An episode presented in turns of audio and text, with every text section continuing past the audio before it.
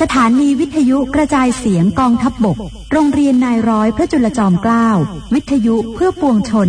ข่าวสาร บันเทิง และความมั่นคงของชาติ ระบบ FM ความถี่ 89.75 เมกะเฮิรตซ์ จากสถานการณ์โควิด -19 ที่ระบาดอย่างหนักในช่วงนี้ เพื่อเป็นการลดการเดินทาง ลดการอยู่รวมกัน กองทัพบบก จึงเลื่อนการรับทหารกองเกินที่จะเข้าประจำการผลัดที่1ทับ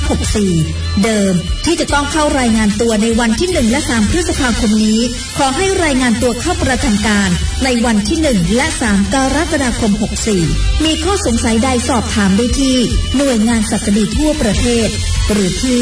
02 223 3259 ดูแลตัวเองให้ปลอดเชื้อเพื่อกลับมารับใช้ชาติ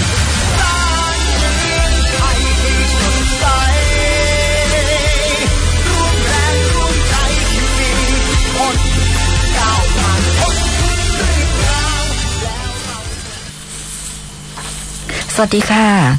พบกับรายการข่าวเช้านครนายกวันพฤหัสบดีที่ 11 ขออภัยนะคะ วันพฤหัสบดีที่ 10 มิถุนายน 2564 ทางสถานีวิทยุกองทบก โรงเรียนนายร้อยพระจุลจอมเกล้าคลื่นความถี่ 89.75 เมกะเฮิร์ค่ะ ทุกวันเวลา7นาฬิกา30 นาทีโดยประมาณนะคะ ดิฉันนางสาวสมฤทัยเพ็งแจ่มประชาสัมพันธ์จังหวัดนครนายก รับหน้าที่ดำเนินรายการในวันนี้ค่ะสำหรับช่วงนี้อาจมีฝนตกทำให้ถนนลื่น โปรดใช้ความระมัดระวังในการเดินทางใช้รถใช้ถนนนะคะ เอื้อเฟื้อต่อเพื่อนร่วมทางด้วยค่ะ แล้วก็เรามีข่าว และกิจกรรมดีๆ ของหน่วยงานต่างๆ ที่ผ่านมาดังนี้นะคะ เมื่อวานนี้นะคะ วันที่ 9 มิถุนายน 2564 เนื่องในวันที่ระลึกคล้ายวันสวสวรรคตของพระบาทสมเด็จพระปรเมนทรมหาอานันทมหิดล พระอัฏฐมารามาธิบดิน ผู้ว่าราชการจังหวัดของเรานะคะ เป็นประธานในพิธีนำข้าราชการทหารตำรวจ และหน่วยงานในจังหวัด ถวายพวงมาลาเบื้องหน้าพระบรมสาธิสลักษณ์ หน้าหอประชุมสุพรรณิกาชั้นสองอาคารอาหารปลอดภัยและนันทนาการ บริการประชาชนสารกลางจังหวัดนครนายกค่ะ ทั้งนี้ผู้ว่าราชการจังหวัดนครนายกได้กล่าวคำถวายราชสดุดี น้อมระลึกถึงพระมหากรุณาธิคุณ พระเกียรติคุณที่ทรงมีต่อชาติไทย พระสกนิกรชาวไทย จึงได้พร้อมใจกันแสดงความกตัญญูกตเวที ในวันอันสำคัญนี้ค่ะและเนื่องในวันสำคัญในวันที่ 9 มิถุนายน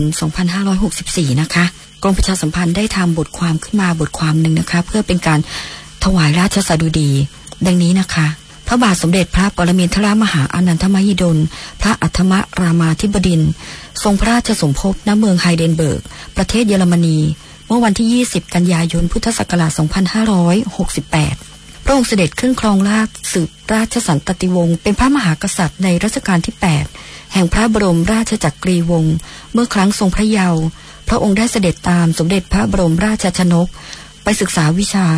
แพทยศาสตร์อย่างประเทศต่างๆ หลังจากทรงนิวัตพระนครได้เสด็จพระดำเนิน ไปในพระราชพิธี พระราชทานรัฐธรรมนูญฉบับใหม่ในวันที่ 9 พฤษภาคม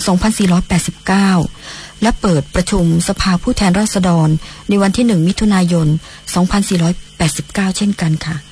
นอกจากนี้ได้เสด็จพระราชดำเนิน ทรงเยี่ยมราษฎรในจังหวัดต่างๆ และทรงเยี่ยมชาวไทยเชื้อสายจีนเป็นครั้งแรก ณ สำเพ็ง พระนคร หรือกรุงเทพมหานครเหล่านี้เองนะคะ ซึ่งเป็นช่วงที่เกิดความขัดแย้งระหว่างชาวไทยและชาวไทยเชื้อสายจีน จนเกือบเกิดสงครามกลางเมือง การเสด็จครั้งนี้จึงเป็นการประสานรอยร้าวที่เกิดขึ้นให้หมดไป ในด้านศาสนา พระองค์ทรงปฏิญาณตนเป็นพุทธมามกะ ท่ามกลางมณฑลสงฆ์ในพระอุโบสถวัดพระศรีรัตนศาสดาราม ด้านการศึกษา ในการเสด็จนิวัตพระนครในครั้งที่สองทรงได้ประกอบพระราชกรณียกิจที่เกี่ยวข้องกับการศึกษาของประเทศ โดยเสด็จพระราชดำเนิน ทอดพระเนตร กิจการหอสมุดแห่งชาติ รวมทั้งเสด็จพระราชดำเนิน ไปทรงเยี่ยมสถานศึกษาหลายแห่งเช่น จุฬาลงกรณ์มหาวิทยาลัย โรงเรียนอัสสัมชัญ โรงเรียนเทพศิริน ซึ่งเป็นโรงเรียนที่ทรงศึกษาขณะทรงพระเยาว์นอกจากนี้พระองค์ยังได้เสด็จพระราชดำเนิน พระราชทานปริญญาบัตรเป็นครั้งแรกณหอประชุมจุฬาลงกรณ์มหาวิทยาลัย เมื่อวันที่ 13 เมษายน พุทธศักราช 2489 อีกครั้งที่หอประชุม ราชแพทยาลัย คณะแพทยศาสตร์สิริราชพยาบาล เมื่อวันที่ 23 เมษายน พุทธศักราช 2489 โดยในการพระราชทานปริญญาบัตรครั้งนี้ มีพระราชปาลบให้มีการผลิตแพทย์เพิ่มมากขึ้นเพื่อให้เพียงพอ ที่จะช่วยเหลือประชาชน โรงเรียนแพทย์แห่งที่สองจึงได้ถือกำเนิดขึ้นที่โรงพยาบาลจุฬาลงกรณ์ซึ่งในปัจจุบันคือคณะแพทยศาสตร์จุฬาลงกรณ์มหาวิทยาลัย หลังจากนั้นในวันที่ 5 มิถุนายนพุทธศักราช 2489 พระองค์ทรงหวานข้าวณแปลงสาธิตของมหาวิทยาลัยเกษตรศาสตร์ ซึ่งถือเป็นพระราชกรณียกิจสุดท้ายก่อนเสด็จสวรรคต แม้พระองค์เสด็จสวรรคตมานาน กว่า 75 ปีแล้วก็ตาม ประสบนิกรชาวไทยทั้งมวลต่างสำนึกในพระมหากรุณาธิคุณ และพระเกียรติคุณของพระองค์ ที่ทรงมีพระปีชาสามารถในด้านต่างๆ ปรากฏอยู่ในประวัติศาสตร์ ตราบจนทุกวันนี้ค่ะ ช่วงนี้เราก็ไปพักเบรกสักครู่นะคะ ก่อนจะกลับมาฟังในช่วงที่สองค่ะยังไงจะหนักเท่าไร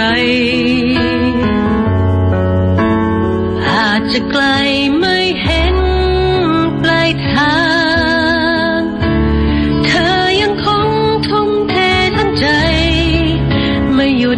人。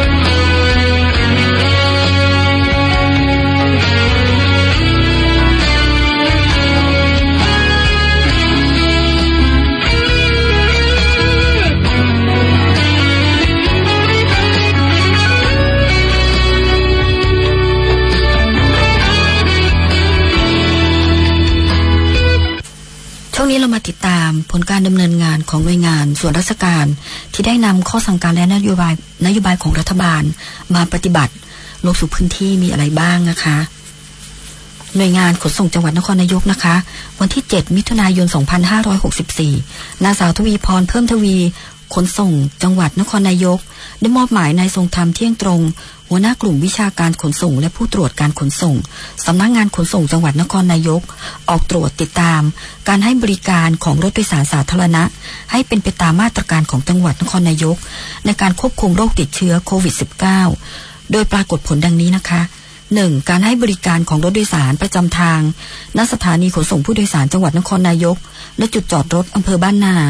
อำเภอองคลักษ์ เป็นไปตามมาตรการที่กำหนดนะคะ 2. ปริมาณผู้เดินทางเข้าออก จังหวัดนครนายก ด้วยรถโดยสารประจำทางจนถึงวันที่ 6 มิถุนายน 2564 มีปริมาณลดน้อยลงจากที่ผ่านมา ทั้งนี้ทั้งหมดเนี่ยเป็นการรายงานนะคะ เพื่อติดตามการควบคุมโรคตามมาตรการของจังหวัดเพื่อให้ทุกท่านปลอดภัยห่างไกลโควิดค่ะ ก็อย่าเพิ่งเบื่อกันนะคะว่าทำไมถึงมีการตรวจมากมายค่ะในงานสถิติจังหวัดนครนายกนะคะ สำนักงงานสถิติ เดินหน้าสำรวจสัมมโนธุรกิจและอุตสาหกรรมสำนักงงานสถิติจังหวัดนครนายกเดินหน้าจัดทำสัมมโนธุรกิจและอุตสาหกรรม ปีพศ 2565 โดยมีการนับจดระหว่างเดือนพฤษภาคม สิงหาคมถึงสิงหาคม 2564 โดยจะมีคุณทำมาดีนะคะ ออกไปจด เพื่อเก็บรวบรวมข้อมูล พื้นฐานของสถานประกอบการธุรกิจการค้า ธุรกิจทางการบริการ และอุตสาหกรรมการผลิต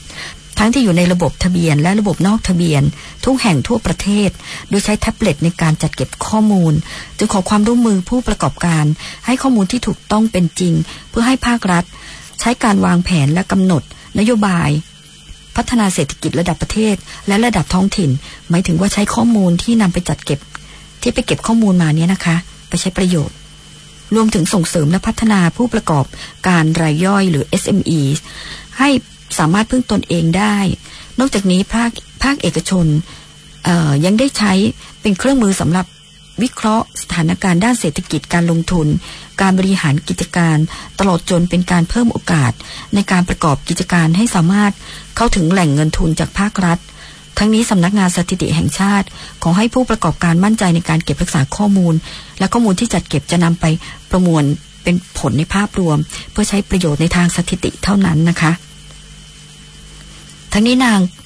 กุลพรพัฒน์จิรประภัยสถิติจังหวัดนครนายกนะคะ ท่านได้กล่าวอย่างนี้นะคะ ว่าสำนักงานสถิติแห่งชาติจะทำสัมมโนด้านเศรษฐกิจ ตั้งแต่ปีพศ 2507 เรื่อยมาจนถึงปัจจุบัน โดยจะทำทุก 5-10 ปี ตามข้อแนะนำขององค์การสหประชาชาติ เพื่อให้ประเทศมีข้อมูลทางด้านเศรษฐกิจที่เป็นมาตรฐาน โดยดำเนินการจัดเก็บข้อมูล จากสถานประกอบการทั้งที่อยู่ในทะเบียน และนอกทะเบียน เพื่อแสดงให้เห็นสถานการณ์ ภาพรวม ธุรกิจและอุตสาหกรรมของประเทศ นอกจากการที่ประเทศไทยมีนโยบายบูรณาการ การใช้ประโยชน์ข้อมูลร่วมกัน ระหว่างหน่วยงานสำนักงงานสถิติแห่งชาติ ตระหนักถึงความสำคัญและความจำเป็นดังกล่าว ดังนั้น การดำเนินงาน โครงการสัมมโนธุรกิจและอุตสาหกรรมครั้งนี้นะคะ จึงเป็นครั้งแรกที่สำนักงานสถิติแห่งชาติ ได้ใช้ประโยชน์จากข้อมูลจากระบบทะเบียน เข้ามาเสริมเพื่อให้เกิดการจัดทำโครงการเป็นไปอย่างมีประสิทธิภาพ และลดภาระการตอบแบบสอบถาม โดยเมื่อเจ้าหน้าที่ลงพื้นที่เก็บข้อมูล ตรวจสอบข้อมูลในพื้นที่จริง และทำให้ทราบข้อมูล สถานประกอบการที่เลิกกิจการ ปรับเปลี่ยนกิจการ หรือดำเนินงานดำเนินกิจการใหม่สำหรับนำมาปรับปรุงฐานข้อมูลให้เป็นปัจจุบัน เพื่อแสดงให้เห็นถึงภาพรวมโครงสร้างและการกระจายตัวของธุรกิจ และอุตสาหกรรมในประเทศไทย สามารถใช้ในการกำหนดนโยบายของประเทศอย่างมีทิศทางยิ่งขึ้นค่ะสำนักงานสถิติจังหวัดนครนายกก็ยังขอความร่วมมือผู้ประกอบการนะคะ ที่จะให้ข้อมูลตรงนี้นะคะสัมมโนนี้จะสัมพันธ์กับสถานการณ์ การแพร่ระบาดของเชื้อไวรัสโควิด -19 ด้วยนะคะ เพื่อความปลอดภัยนะคะเราก็จะสวมแมสลงไป เก็บข้อมูล และสำนักงานประชาสัมพันธ์จังหวัดนครนายกอยากเรียนให้ทราบคือ การที่ท่านให้ข้อมูลที่เป็นความจริงเนี่ย มันก็จะเป็นสถิติที่สามารถเอาไปคำนวณได้ว่า ถ้าหากสาธารณสุขต้องการข้อมูลประชากร หรือข้อมูลบุคลากรหรือผู้ประกอบการหรือผู้ที่อยู่ในสถานที่ซึ่งเป็นประชากรแฝงเนี่ย จะได้ไปคำนวณถึงการจองวัคซีนด้วยนะคะ แล้วก็การขอวัคซีนมาเป็นโคต้าของเราเพื่อจะฉีดให้ท่านได้ครบถ้วนด้วยค่ะ ต่อไปก็จะเป็นของหน่วยงานสาธารณสุข จังหวัดนครนายกนะคะ มีข้อมูลของสาธารณสุข จังหวัดนครนายก ดังนี้นะคะ จังหวัดนครนายกขอแจ้งสถานการณ์การแพร่ระบาดของโรคติดเชื้อโควิด -19 ณวันที่ 9 มิถุนายน 2564 พบผู้ ติดเชื้อรายใหม่นะคะ ณ วันที่ 9 ค่ะ จำนวน 8 ราย ทำให้จังหวัดนครนายกมีผู้ติดเชื้อสะสมจำนวน 329 ราย นับเป็นการติดเชื้อในระลอกใหม่ เดือนเมษายน รวมทั้งสิ้น 313 ราย โดยรักษาตัวอยู่ที่โรงพยาบาล 186 ราย รักษาหายกลับบ้านแล้ว 123 ราย เสียชีวิตสะสม 4 รายนะคะ จังหวัดนครนายกขอประชาสัมพันธ์ ไทม์ไลน์ของผู้ติดเชื้อรายใหม่ 8 รายนะคะ ถ้าหากว่าท่านสงสัยว่าจะสัมผัสผู้ติดเชื้อ ขอให้แจ้งสาธารณสุขจังหวัดนครนายกหมายเลขโทรศัพท์ 0842430216 หรือโรงพยาบาลในพื้นที่ เพื่อเข้ารับการตรวจหาเชื้อโควิด -19 ต่อไปนะคะ และยังมีมาตรการเมื่อพบผู้ ป่วยติดเชื้อโควิดยืนยันในสถานประกอบการ เพื่อป้องกันการแพร่ระบาดของโรคนะคะ มีมาตรการดังนี้นะคะ 1. แจ้งเจ้าหน้าที่พนักงานควบคุมโรคติดต่อในพื้นที่ภายใน 3 ชั่วโมง นับตั้งแต่พบผู้ป่วย 2. พิจารณาหยุดกิจกรรมหรือปิดให้บริการแผนกนั้น หรือปิดอาคารตามที่เจ้าพนักงานควบคุมโรคกำหนด 3. ทำความสะอาดและฆ่าเชื้อบริเวณสถานที่โดยรอบ และพื้นผิวโดยเฉพาะจุดสัมผัสร่วมนะคะ กรณีพบพนักงานติดเชื้อมากกว่า 10%ให้ใช้หลักการจัดสรรนะคะบับเบิลชิลนะคะ เพื่อควบคุมเชื้อไม่ให้หลุดออกมาสู่สังคมภายนอกนะคะ ทั้งนี้สอบถามหรือแจ้งข้อมูลที่สำนักงานสาธารณสุขจังหวัดนครนายก หมายเลขโทรศัพท์ 0842430216 หรือศูนย์ดำรงธรรมสายด่วน 1567 ค่ะ ท้ายนี้ก่อนจากกันไปนะคะ เราก็จะ อยากเรียนให้ท่านทราบว่า ตอนนี้มีมาตรการนะคะ ต้องสวมหน้ากากตลอดเวลาก็ขอให้ทุกท่านนะคะ ให้ความร่วมมืออีกครั้งหนึ่งนะคะ เพื่อไม่ให้เป็นการทำผิดกฎหมายด้วย แล้วก็ต้องขอบคุณสถานีวิทยุกองทัพบบกโรงเรียนนายร้อย พระจุลจอมเกล้าพบกับรายการข่าวเช้านครนายกอำนวยการผลิตโดยสำนักงงานประชาสัมพันธ์จังหวัดนครนายก ได้ใหม่ในวันพรุ่งนี้ เวลา7นาฬิกา30นาทีขอบคุณค่ะ